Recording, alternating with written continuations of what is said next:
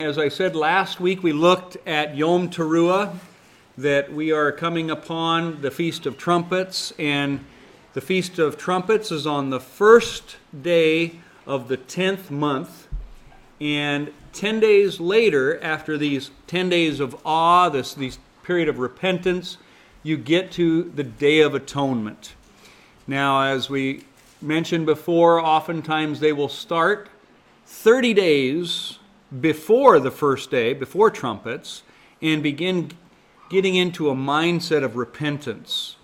And I'll explain why they do that coming up, but it would equal then a total of 40 days of repentance, of 40 days of preparing yourself for the most solemn day of the year, the feast, the day of Yom Kippur. Yom Kippur is a Moadim, but it is not a feast day. A Moadim is an appointed time, just like Yom Teruah was an appointed time. And so we talked about that last week. But an appointed time means it was set aside for a certain reason, and God has set this day aside for a reason. Many Christians today will tell you that this is just a Jewish thing and that it was all done at the cross. I'm going to show you that nothing could be further from the truth on both of those ends. First of all, where we read about this day of Yom Kippur is in Leviticus 16 and Leviticus 23. Here in chapter 16 it says, "This shall be a statute forever for you. In the seventh month, on the 10th day of the month," remember the first day was Yom Teruah, now we're on Yom Kippur, "you shall afflict your souls." Now, the afflicting of the souls is an interesting word here. I'll get to it in a moment, but we really don't know for sure what it means.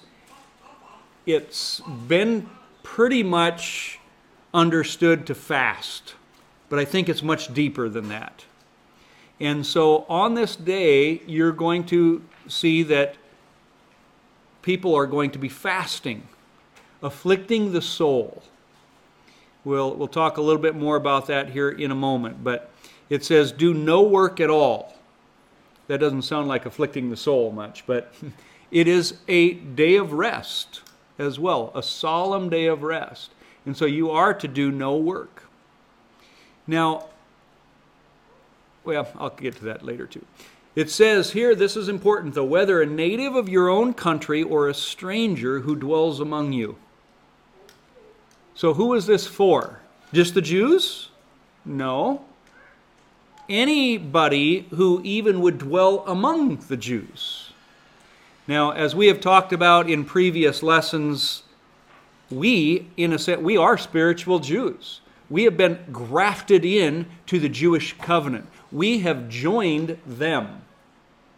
They aren't supposed to be the ones joining us. We're supposed to be joining them.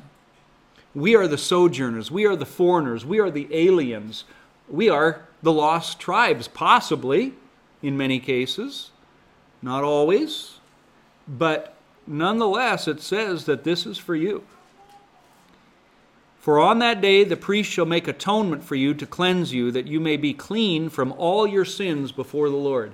It is a Sabbath of solemn rest for you, and you shall afflict your souls. It is a statute forever." Leviticus 23 continues and kind of says the same type of thing. "The Lord spoke to Moses, saying, also the 10th day of this 7th month shall be the Day of Atonement. It shall be a holy convocation for you. You shall afflict your souls, offer an offering made by fire to the Lord, and you shall do no work on that same day, for it is the Day of Atonement to make atonement for you before the Lord your God. For any person who is not afflicted in soul on that same day shall be cut off from his people." Does that sound kind of serious? Yeah. Now, I am not saying that there are Christians out there who do not understand that these festivals still are for God's people, whether they be Jew or Gentile, and because they don't recognize it, that they are to be cut off and are not saved. It's not what this is saying. It's not what I am saying. But I am saying that this is how important it was. Because, as you're going to see, this is about Jesus being that ultimate sacrifice. And if you do not recognize, I think in a very solemn and realistic way of what Jesus has done for you, if Jesus is just this flippant thing, oh, hey, thanks, Jesus, and now I go live my life, you may be cut off from God's people. Because this is about recognizing Yeshua. And if you don't, you will be cut off. Period. That is why this is so serious, is because this is to point us to Him. But not just His first coming, His second coming. Remember, these fall festivals are about His second coming, it seems. We'll get more on that later. It goes on, any person who does any work on that same day, that person I will destroy from among his people. You shall do no manner of work. It shall be a statute forever throughout your generations and all your dwellings. It shall be to you a Sabbath of solemn rest. And you shall afflict your souls. When? On the 9th day of the month at evening, from evening to evening. In other words, until the evening of the 10th day of the month. You shall separate or celebrate your Sabbath. So it's kind of interesting, an affliction, but yet a celebration of the Sabbath as well. So at the beginning of that, it talks about on the 10th day, so basically the Sabbath is essentially the day, evening before the Day of Atonement? We have to remember that a Jewish day, I see scripturally, it begins in the evening. Therefore, when it's saying during the day, it's the 10th day of the month. But you're going to be basically, you start on the evening of the 9th, which then it becomes the day of the 10th till evening. And so with our thinking, it's a little bit harder to understand. But even in creation, we see, and there was evening, and there was morning, the first day. That the day starts in the evening. And so it kind of gets a little confusing at times, but it's the same kind of thing. Yeah. So to summarize what it's saying, in essence, it's this. You're not to do any work. It is a Sabbath of rest. It's to be done forever, not just until Jesus comes. It is to be wherever you are. It is to be for Jews and Gentiles, those foreigners that are among them. And we are to afflict your souls for one full day. Now, because of this word affliction, as I said, it's a kind of a unique word. If you would translate this, the closest it seems to be able to be is literally to deprive your throat. But that's why they have said, well, fasting then. We're just not going to eat.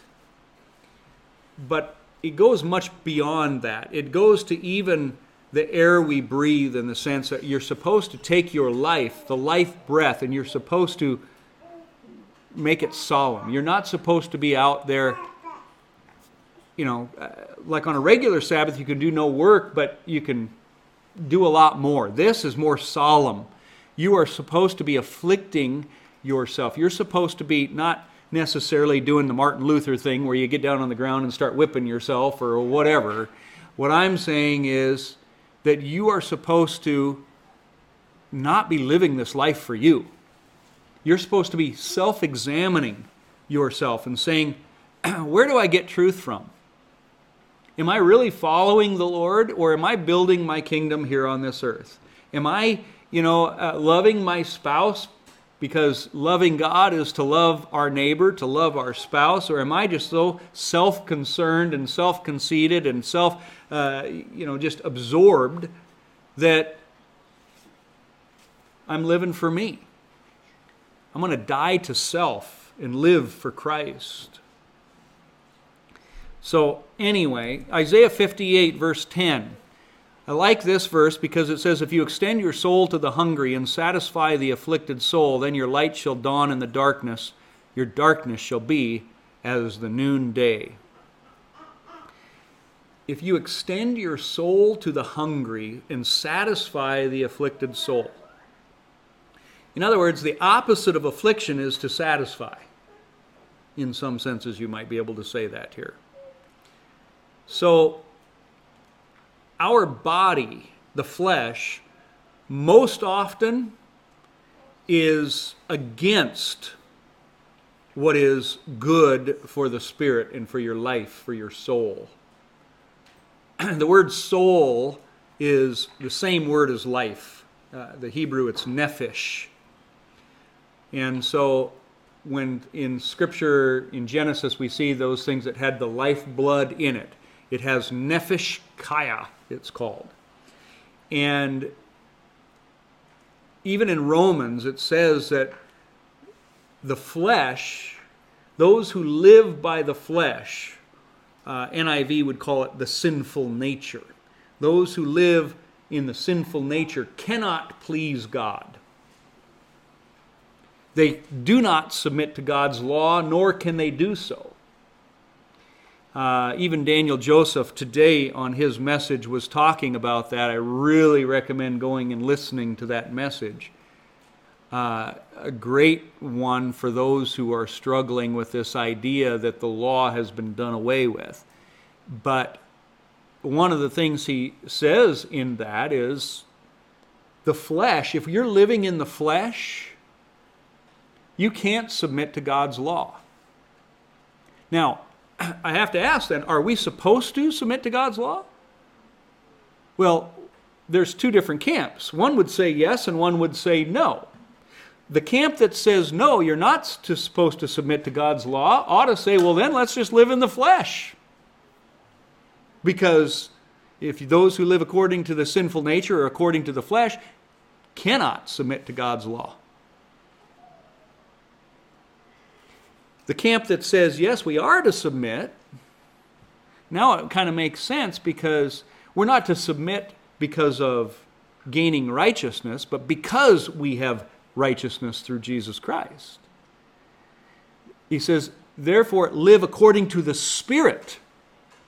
And this is the difference between these two camps, is being able to submit to the law of God by the Spirit of God, or not being able to submit to the law of God because you live in the flesh. I thought it was interesting, the rest of that passage says, and those who are in the flesh cannot please God. So the opposite of that would be, if you were in the Spirit, you do please God, because you do submit to His law. Yeah, if you are in the Spirit, you do please God. If you're in the flesh, you cannot please God, because you cannot submit to the law. That is what it says. Go read it. It's not Brian Young saying this. This is the Word of God.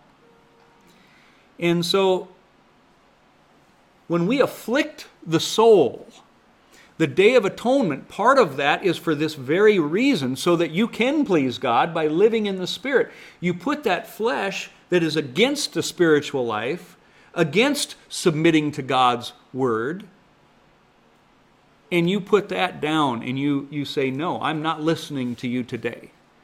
I mean, every time our flesh screams, we answer. You're uncomfortable, you adjust.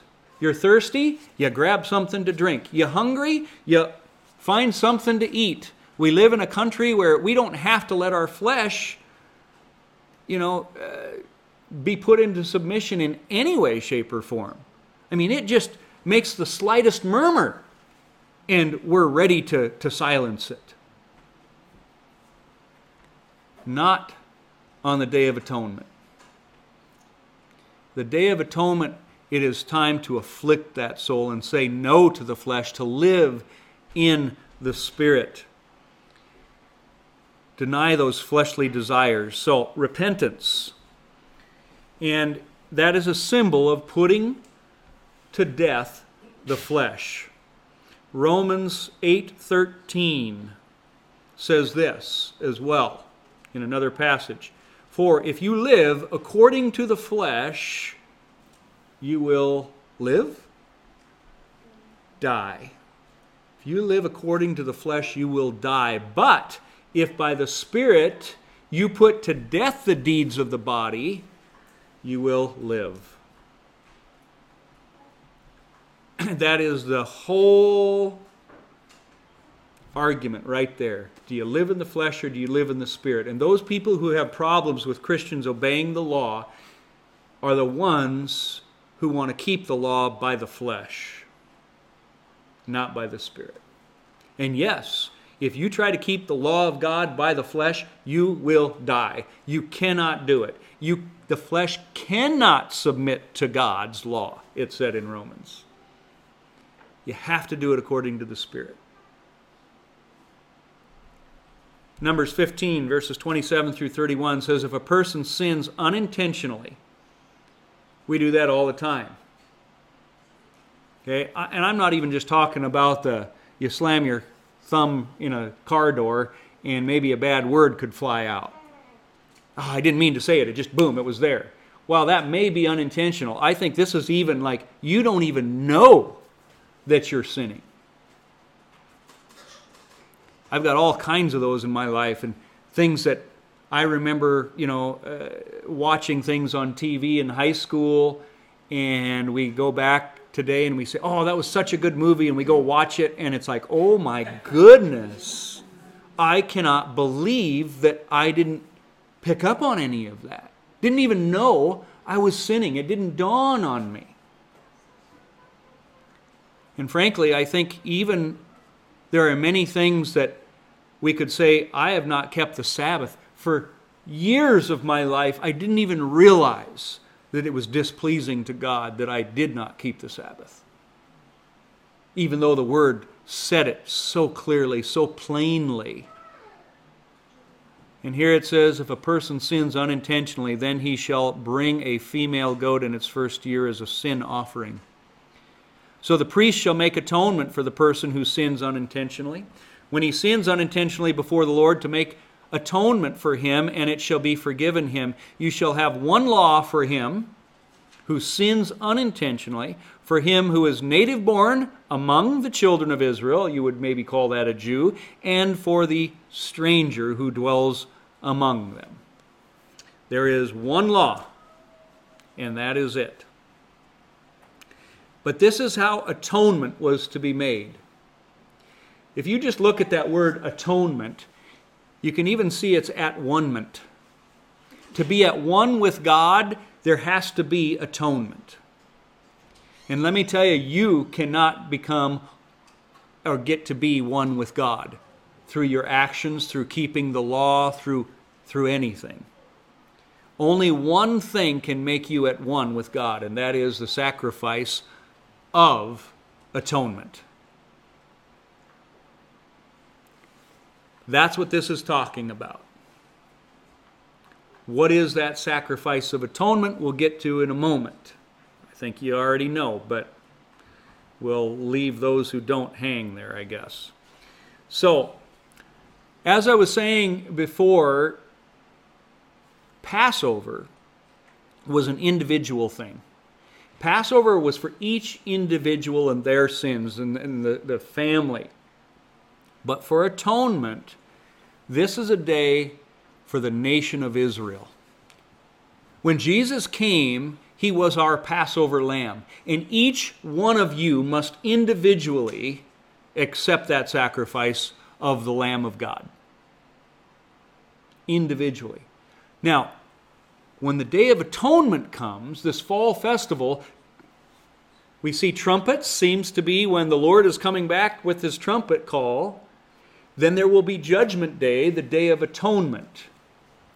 And yes, you will be judged individually, but the whole nation, the whole world is going to be judged at that time.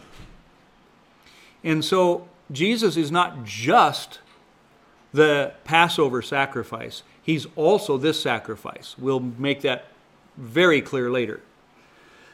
But another interesting thing in regards to that is that the priests on this day, I'll get to a little more of what they did, but for now, I want you to know that it was a busy day for the priests. The people could do no work. The priests did all the work. Passover, hey, you had to prepare for all of your meal. There was a lot of stuff that you were doing at Passover. The Day of Atonement, nothing at all. You were to do no work. The priest did it all. There's a reason for that. And that is because Yeshua, our high priest, does it all. You can do nothing. 2 Corinthians 5:21. For he made him who knew no sin, Yeshua speaking of him here, to be sin for us, that we might become the righteousness of God in him.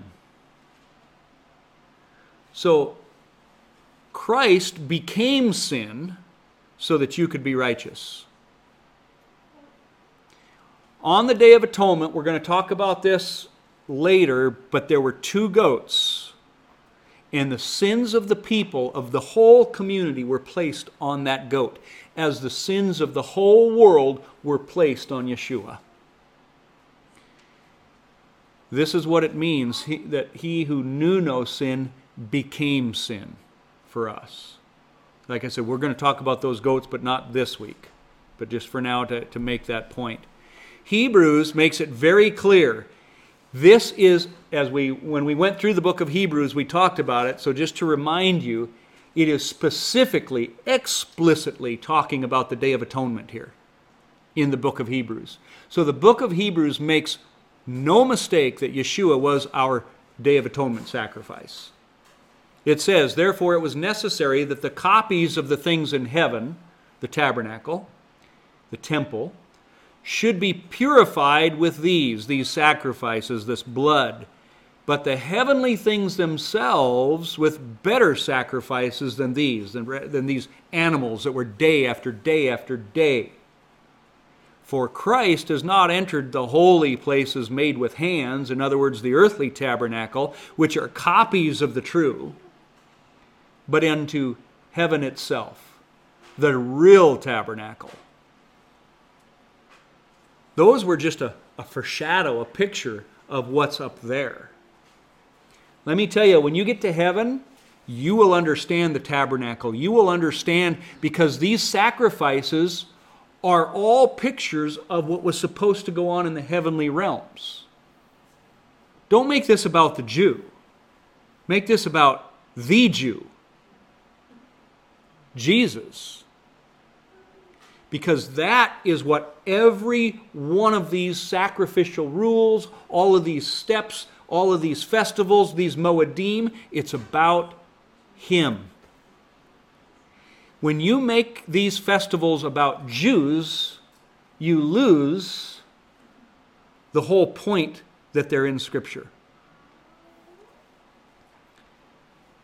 It goes on for, it says, now to appear in the presence of God for us, not that he should offer himself often, as the high priest enters the most holy place every year with the blood of another.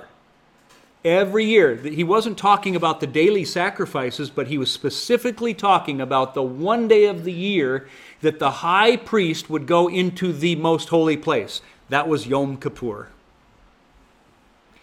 And so now it's saying that Yeshua had to enter the most holy place of heaven with his blood. That's in part why we see in the book of Revelation a lamb who looks like he had been slain. Even in heaven, that picture is still there. In verse 26, it continues, he then would have had to suffer often since the foundation of the world. But now, once at the end of the ages, he has appeared to put away sin by the sacrifice of himself. Yes, he did it as a Passover, but Hebrews is saying he's also your atonement. He's all of it.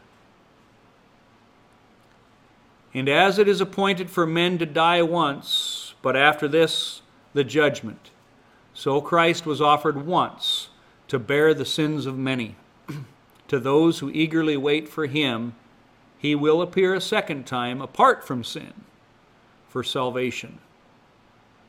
So Jesus fulfilled atonement in the heavenly realms for us. That is what we are to remember on this day. And let me tell you, if you understand what he did for you and that you are the one that deserved to go through that, it's a solemn day of rest.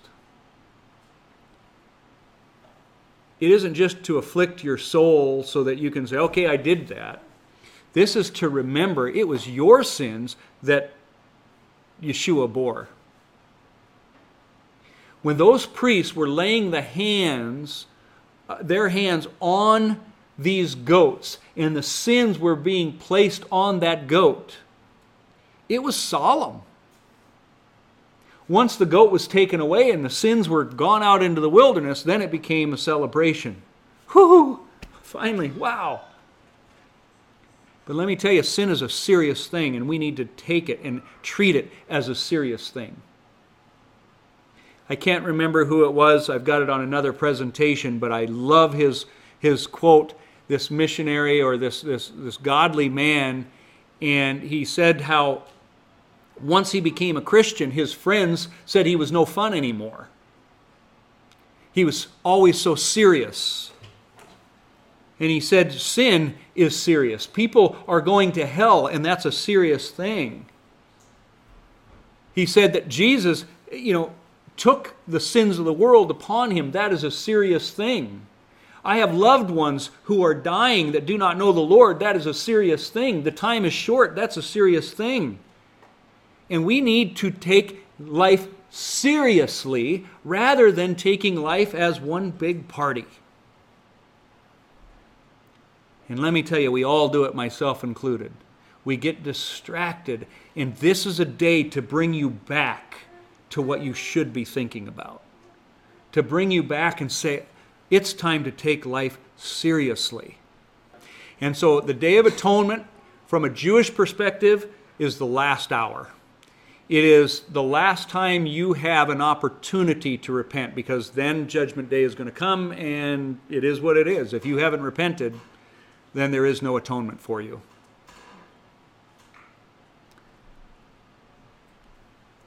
So, in kind of talking along those lines, the 10 days of awe, backing up 30 days before that, we have what is called the, it starts at Elul, and it's called the time of Teshuvah. Teshuvah simply means repentance. And so you have 40 days from the first of Elul till the Day of Atonement. They get that because, according to Jewish tradition, and I think that you can make a case from this biblically, I wouldn't say that you could be dogmatic about it, but I think biblically you can make a case that this did happen, that it was the third month, the sixth day, that Moses goes up Mount Sinai the first time. The 17th of the fourth month, 40 days later, the tablets are broken when he comes down the mountain. Moses then intercedes for them for 40 days, so that on the first day of the sixth month, Moses goes back up to Mount Sinai the second time. On the 10th day of the seventh month, which would be Yom Kippur, he comes down with the second tablets. So, because it's 40 days from the first day of the sixth month to the 10th day of the seventh, that's where they get these 40 days of teshuvah, 40 days of repentance. Because Moses is going back up the mountain, he's coming back down, they've realized they've sinned, they've got to examine themselves. What will God do when Moses comes back? Moses as a Christ figure, what will God do? Remember the parable where it says, what will that manager or whatever, the tenant, do when he comes? And he says, they'll bring that man to a wretched end. It's that picture of judgment that's taking place. But anyway, biblically, they, like I said, you can't say for sure, but Jewish tradition it's taking the Mount Sinai experience, and that's where they get the 40 days of Teshuvah. Okay. Romans 5:8 says, "But God demonstrates his own love towards us, in that while we were still sinners, Christ died for us." I love that, because remember, Moses is a Christ figure. Moses goes up the mountain after he comes down and he sees that they've been wildly partying, ignoring the commandments of God, the law of God, and in fact trying to worship God in their own way. Not saying, hey, forget God, but saying, forget Moses. We don't know who he is. We don't know if he's alive, what happened to him. So let's worship God, but let's do it in the way that we're comfortable with and the way that our culture has brought us up in. Well, when Moses came down, Moses as a Christ figure, he was upset. And God says to him, and we've talked about this before, but to remind you, God says, get away from him. I'm going to wipe him out. And if that would have been me, I'd have been like, thank you finally, Lord, for stepping in and fighting for me, because I am sick of these people. All they do is complain. All they do is accuse me. But Moses doesn't do that. Moses does what Christ does. He says, no. Blot me out of the book of life. I'll die for them. And that is exactly what Yeshua did. He says, no. I'll die. I'll put the judgment. I will make atonement for them. Take their punishment. So, God demonstrates his own love towards us, in that while we were building our golden calves and filled with culture that we just don't want to get rid of, we want to worship God the way we want to, Christ still died for us. Isn't that amazing? His patience, his love for us. Much more than, having now been justified by his blood, now that he has made atonement for you, you are now just in God's sight because of Yeshua. We shall be saved from wrath through him. Whew! Good news.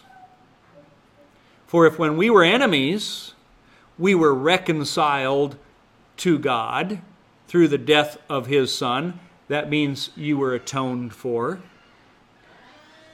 It says, much more, having been reconciled, having that atonement now done for you, we shall be saved by his life. I love this verse because, wait a minute, you're already saved from hell because of his atoning blood, his sacrifice. So if you're already saved from hell, what are you being saved from in addition to? Because he says, how much more? How much more? You've already been saved from hell, but how much more are you saved? Well, man, that sounds pretty good to me. I didn't think there could be more. But he says, how much more? Being saved by his life. If his death brought justification, what does his life bring to you? Glory. This is what the law is about. Remember what John says. Jesus, even in his own prayer, he says, if you remain in me, I will remain in you. Okay? If you remain in me, if you follow me, if you obey my commands, he says, then my joy will be in you, and your joy will be complete. Once you're saved, and then you start following the one, you become a disciple of the one who saved you, now you're saved from hell on earth. Because let me tell you, life sucks. I'm just going to be honest. It does. Maybe I shouldn't say that word, but it does. This is hell. This is as bad as it ever is going to be for me. When I die, it only gets better. However, to a non-believer, This is their heaven. This is as good. This sucky life that we have here is as good as it's going to be for them. Now, I say it that way to make a point. We should have joy in an abundant life here. The only reason it's a sucky life here is because we live in the flesh, not in the spirit. That's when it becomes sucky. You want to be saved from that? How much more will you be saved through his life? Doesn't have to be sucky. We make it that way because we choose to live in the flesh. It's that simple. And not only that, but we also rejoice in God through our Lord Jesus Christ, through whom we have now received reconciliation. You see, now that we've been reconciled, now that the Day of Atonement, can you see where the celebrations comes in? When you truly understand what he's done for you and you can afflict your soul and put that flesh into submission, then you start to live in the Spirit, and there is rejoicing that lies ahead. So what goes on in Yom Kippur today? Well, we've kind of talked about this, but on the 10th day of Tishri, Yom Kippur, the 10 days of awe, or the 10 days of repentance, ends. And so they will go to the synagogue on the evening of the 9th. This is just the Jews, what they'll do. They go to the synagogue. Many of them will spend the night in the synagogue. And they have this prayer called the Viddu, which is a confession of sins, one confession for every letter of the Hebrew alphabet. I'll give you an example here in a minute. And they repeat this 10 different times. The reason they do it 10 different times is because on this day only, the high priest would invoke the name of Yahweh. You didn't pronounce that name, but on this day, 10 times. That name was too holy normally, but now you can invoke the name. By the way, our high priest, my God, my God. Anyway, that's why they say this 10 times. So this is kind of the Day of Atonement. You know, your repentance, the 10 days of awe is ending, so now we're going to the synagogue. We're repenting of our sins. Here's the Viddu prayer. We have transgressed, we have betrayed, we have robbed, we have spoken slander, we have acted perversely, we have wrought wickedness, we've sinned willfully, we've been violent. You get the idea. I mean, it goes on and on and on. Now, we would probably go and just read this without any emotion. That's kind of usually what we do. It's, you know, stand up for Jesus as we sit down, or, you know, whatever. That's not what they do. Every one of these prayers, every one of these confessions, they meditate upon it. And they beat their breast oftentimes. They'll beat their body a little bit, not with whips and whatnot, but just a physical manifestation of the sins. It's kind of like at the Wailing Wall. When you go to the Wailing Wall in Jerusalem, you'll see the Jews are just standing there rocking back and forth, because they believe that while you're in the presence of God, that every joint, every muscle should be in movement. You should not be at rest in the presence of God that way. And so that's why they're always moving. When they're saying their prayers, their joints and everything, they just got to be moving. Okay, very animated. I'm not saying you have to do that. I'm just saying that's what they do. So, anyway, this Viddu, it has two different parts to it. The ashamanu, which is basically we have been guilty, is one part of it. And then it's followed by the al-chet, which is for the sin. We have been guilty for the sin and of whatever. So that's kind of how they do it. But like I said, they take this seriously. This isn't just a rote prayer like we have become accustomed to in many churches, where we go and just say it. I'm not saying there's anything wrong with the Lord's Prayer. I think it's awesome. But I think oftentimes it can become such a rote thing that we say it and we don't even think about what the words are. Our Father, who art in heaven, hallowed be thy name. Thy kingdom come, thy will be done. You know, and you're thinking about where you're going after church.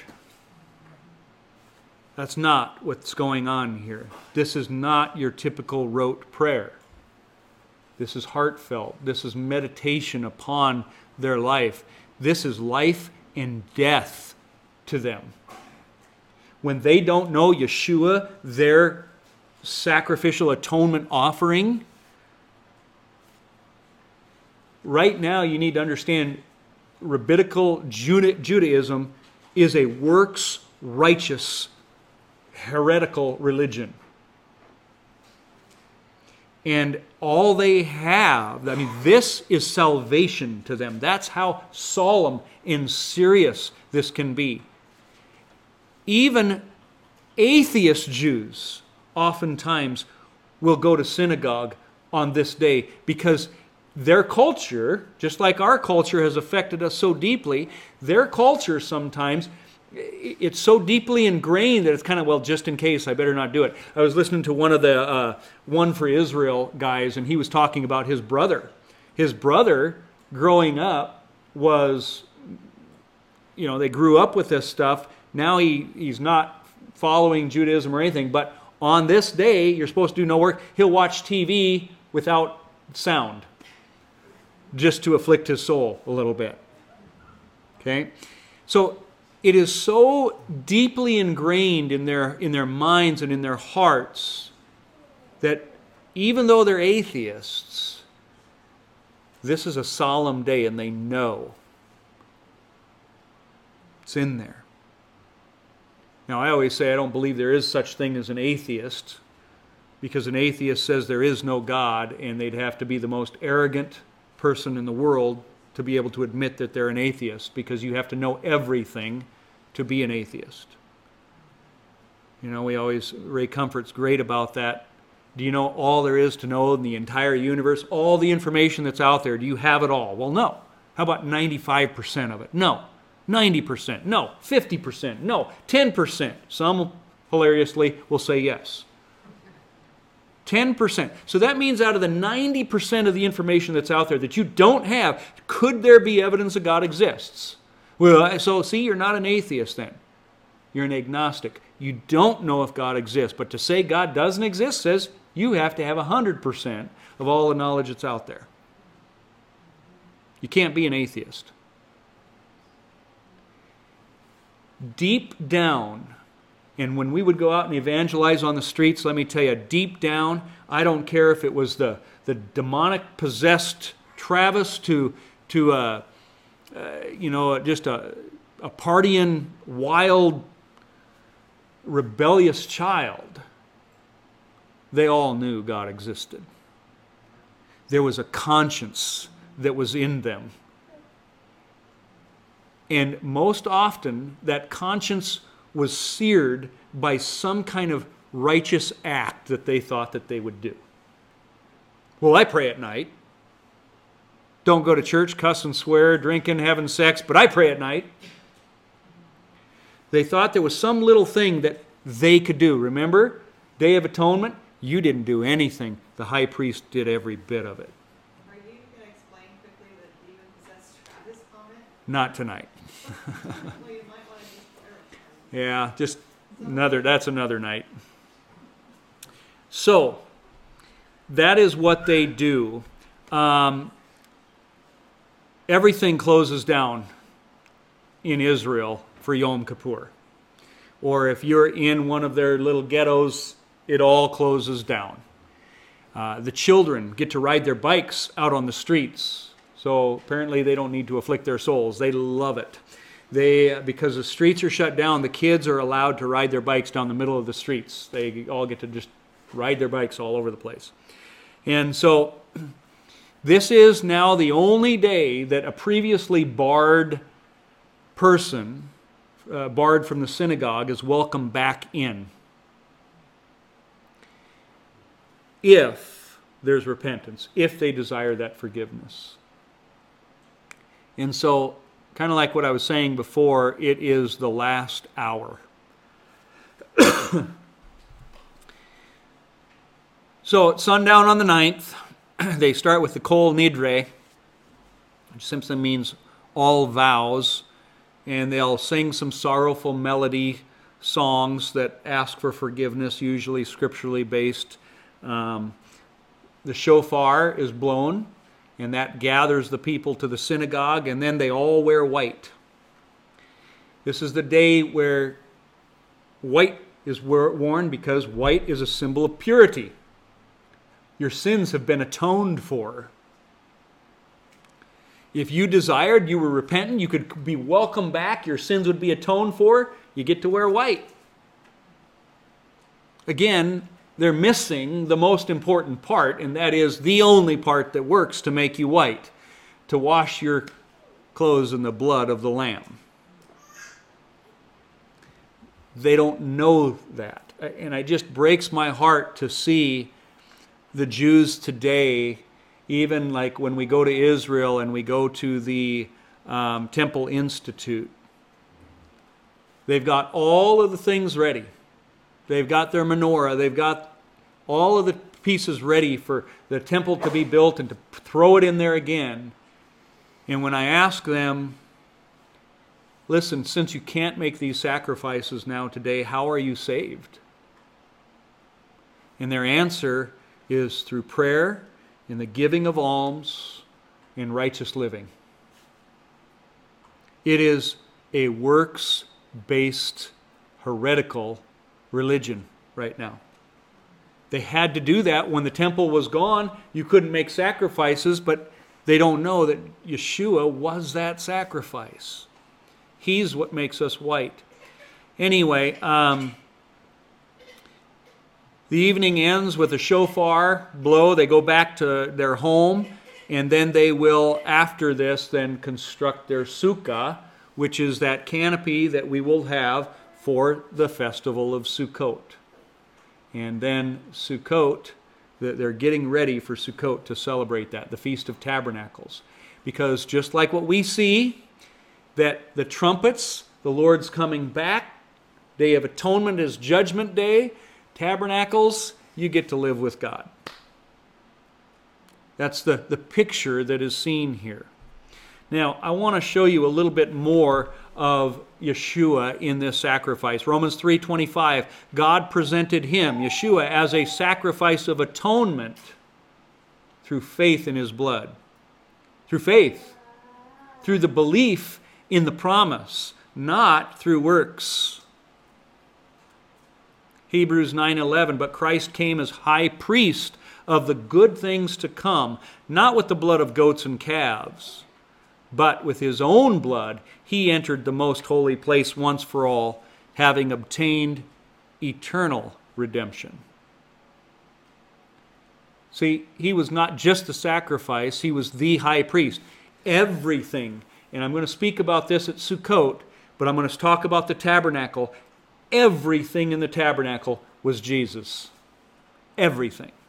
He's the high priest. He's the sacrifice. He's the altar of incense. He's the brazen altar. He's the curtain. He is the fence post. He is the ties. He is every single bit of the tabernacle.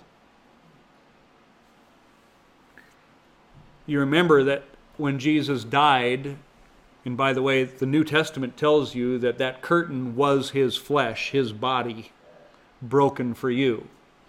When Jesus died, that huge curtain that separated the holy place to the most holy place was torn in two. Now, the Bible doesn't tell us how thick it is, but the Jewish records, the Talmud says it was so thick that two or four pairs of oxen couldn't tear it apart. This was a very significant thing. A priest couldn't have just snagged it and, whoa, ripped. This was a miracle. And what was happening is when that sacrifice of atonement was made, you see, in the Old Testament, had you needed to, let's say that you went and cheated on your spouse, or I don't know, you sinned. Some sin, and you went to the priest and you confessed your sin and said, I'm sorry. The priest would take in that sacrificial animal, he would make that sacrifice for you. If that was accepted, and God says, I forgive you, and you are so overwhelmed with gratitude that you run in to the most holy place, grab onto the altar, and just say, thank you, God, thank you, thank you, thank you. What would have happened?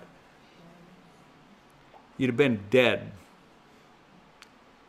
Only the high priest could enter the most holy place, and even then, only once a year. But when Jesus, our high priest, sprinkled his blood in the heavenly one, that curtain was torn, allowing access into the most holy place. Because now, when we say, your sins have been atoned for, you are now at one with God, we can run into the most holy place and say, thank you, Jesus, thank you, thank you, thank you. And you have life, and you have it abundantly. Christ being the sacrifice of atonement, I'm not smart enough to give you words to tell you how important and amazing and wonderful this is. I just don't have the brain power to do it. But I hope that by the Spirit it makes sense to you. Colossians 2:16 says, so let no one judge you in food or in drink or regarding a festival or a new moon or Sabbaths. Can't tell you how many people have told me that this means, see, you don't do these things anymore. I don't understand, because that's not what I hear it saying, is you're not supposed to judge me because I'm going to do it. As a matter of fact, it says that these are a shadow of things to come. Did it say these were a shadow? No, are a shadow. That means Passover, first fruits, Shavuot, Yom Kippur, Yom Teruah, Sukkot, they are still a shadow of things to come, because we're not there yet. The substance is of Christ. This is all about Him. And if you want to know Christ more, then start digging into these things. Because let me tell you, it's about Him. And when the church keeps telling you, nope, he's done with that. Jesus came and it's over. It makes me sad, because I know what they're missing.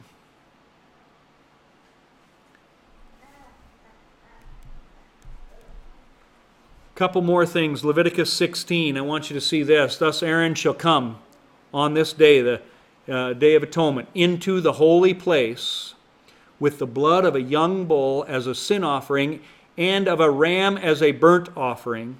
He shall put the holy linen tunic and the linen trousers on his body. He shall be girded with a linen sash, and with a linen turban he shall be attired. These are the holy garments, therefore he shall wash his body in water and put them on.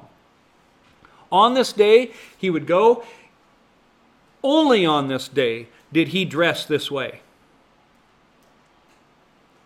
Normally, he was dressed in all this colorful garb, had 8 different pieces of clothing on. But this time, 4, all in white. Here on the left, that was your day-to-day outfit. On the right, Day of Atonement. This is why they wear white when they go to their synagogue. You took off that beautiful, glorious garment, and you put on this robe of purity, and that was it. Let me read for you Philippians. It says, He, Jesus, humbled Himself and took the form of a man. Jesus humbled Himself by stepping out of the heavenly realms, taking that glory and taking upon flesh. Simple, but pure. Him only.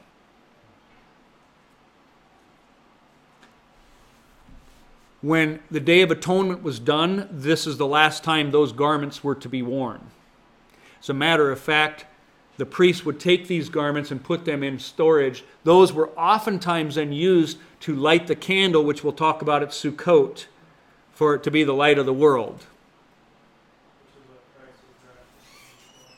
Jesus was wrapped in linen. We also see, though, at the cross that, remember, they cast lots for his clothing, because it was all of one piece. We talk about this at Passover, but it's also fitting because he was also our atonement sacrifice. In Deuteronomy, it says that the high priest was not allowed to rend his garment. If he did, he would become unclean. Because of that, the neck area, it was sewn. If you rent your garments, you became unclean. It wasn't like it was a sin, but you were unclean and unfit for service. Do you remember when Caiaphas has Jesus standing before him, and he thinks that Jesus is blaspheming? He tears his garment and says, "Blasphemy." I can tell you something. Caiaphas did not make the Passover offering that year. The next guy in line did. The law would not have allowed Caiaphas to do that. Now, I can tell you who made the ultimate offering, though. The ultimate high priest. Yeshua, Jesus, whose garment was not rent. By divine providence, they cast lots for his clothing. The priestly garments, white linen, was not torn. And he hung on that cross and pronounced the Negmar, the blessing that is the high priest say all the time. It is finished. And the high priest would do that, raise their hands to heaven. It is finished. And here is Jesus, our high priest, making that sacrifice, doing that. The timing, everything. I mean, we can make a whole message just on that alone. The timing, the words, the clothing, every single bit of it. Probably even where the blood goes down. In the Old Testament, the blood on your ear and your right toe. I can almost guarantee you that that crown of thorns had blood going down his earlobe as it went down his legs, probably down dripping off of his big toe. I mean, everything.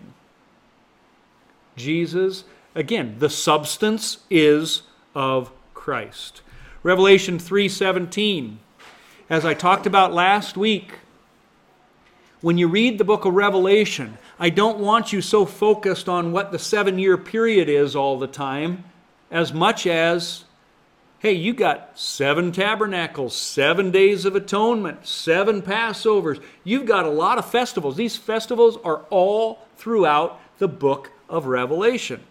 Because you say, I am rich, you have become wealthy and have need of nothing, and do not know that you are wretched, miserable, poor, blind, and naked. I counsel you to buy from me gold refined in the fire, that you may be rich, and white garments, that you may be clothed. When do you think you might get your white garments? The Day of Atonement. The wedding banquet of the Lamb. They're associated together. Revelation 19:8, and to her it was granted to be arrayed in fine linen, clean and bright, and the fine linen is the righteous acts of the saints. So the white clothes are representative of obedience to God's word, obedience to the law. Again, your obedience doesn't save you, but it does. You're rewarded for that. These clothes, when they wear white on the Day of Atonement, it is a picture of readiness. It is a picture of at-one-ment with God. It is a picture of righteousness. Not yours, but the one that the high priest did for you. And that's what you need to remember. Mark 9:2, and I'll close on this. After 6 days, Jesus took Peter, James, John, and with him and led him up a high mountain where they were all alone, and there he was transfigured before them. His clothes became dazzling white, whiter than anyone in the world could bleach them. And there appeared before them Elijah and Moses, who were talking with Jesus. I don't think it's an accident that just before Jesus makes atonement for us, he put on white clothing. Just before atonement was made in the tabernacle and in the temple, the high priest put on white clothing. Then he went in to make atonement.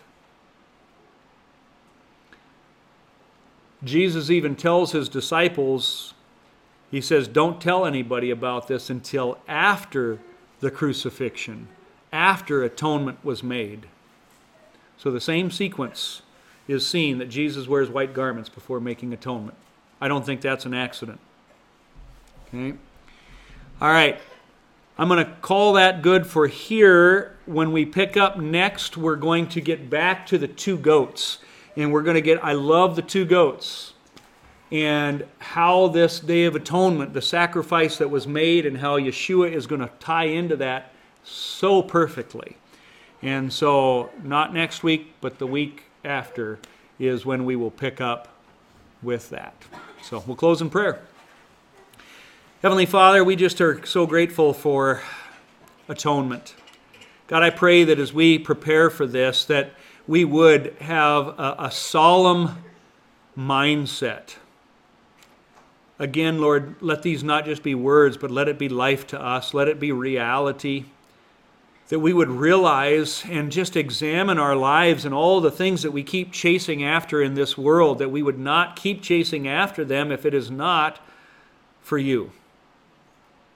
That we would just ask ourselves, why do we keep feeding this flesh? Why do we keep working for things that do not last, that things that moth and rust will destroy? Why do we not seek first the kingdom of God, so that all of these things will be added unto us in the appropriate time, that we will be able to be rewarded and wear the white linen that you have prepared for us. God, just open our eyes to see these things. Words, just it's empty. Knowledge without application and understanding is just knowledge. It's pointless. Let us not be a sounding gong, but let us, in love for you, just examine ourselves and repent. And may we live by the Spirit so that we might have joy and be able to rejoice in the work that has been done through Yeshua. In the name of Yeshua we pray. Amen.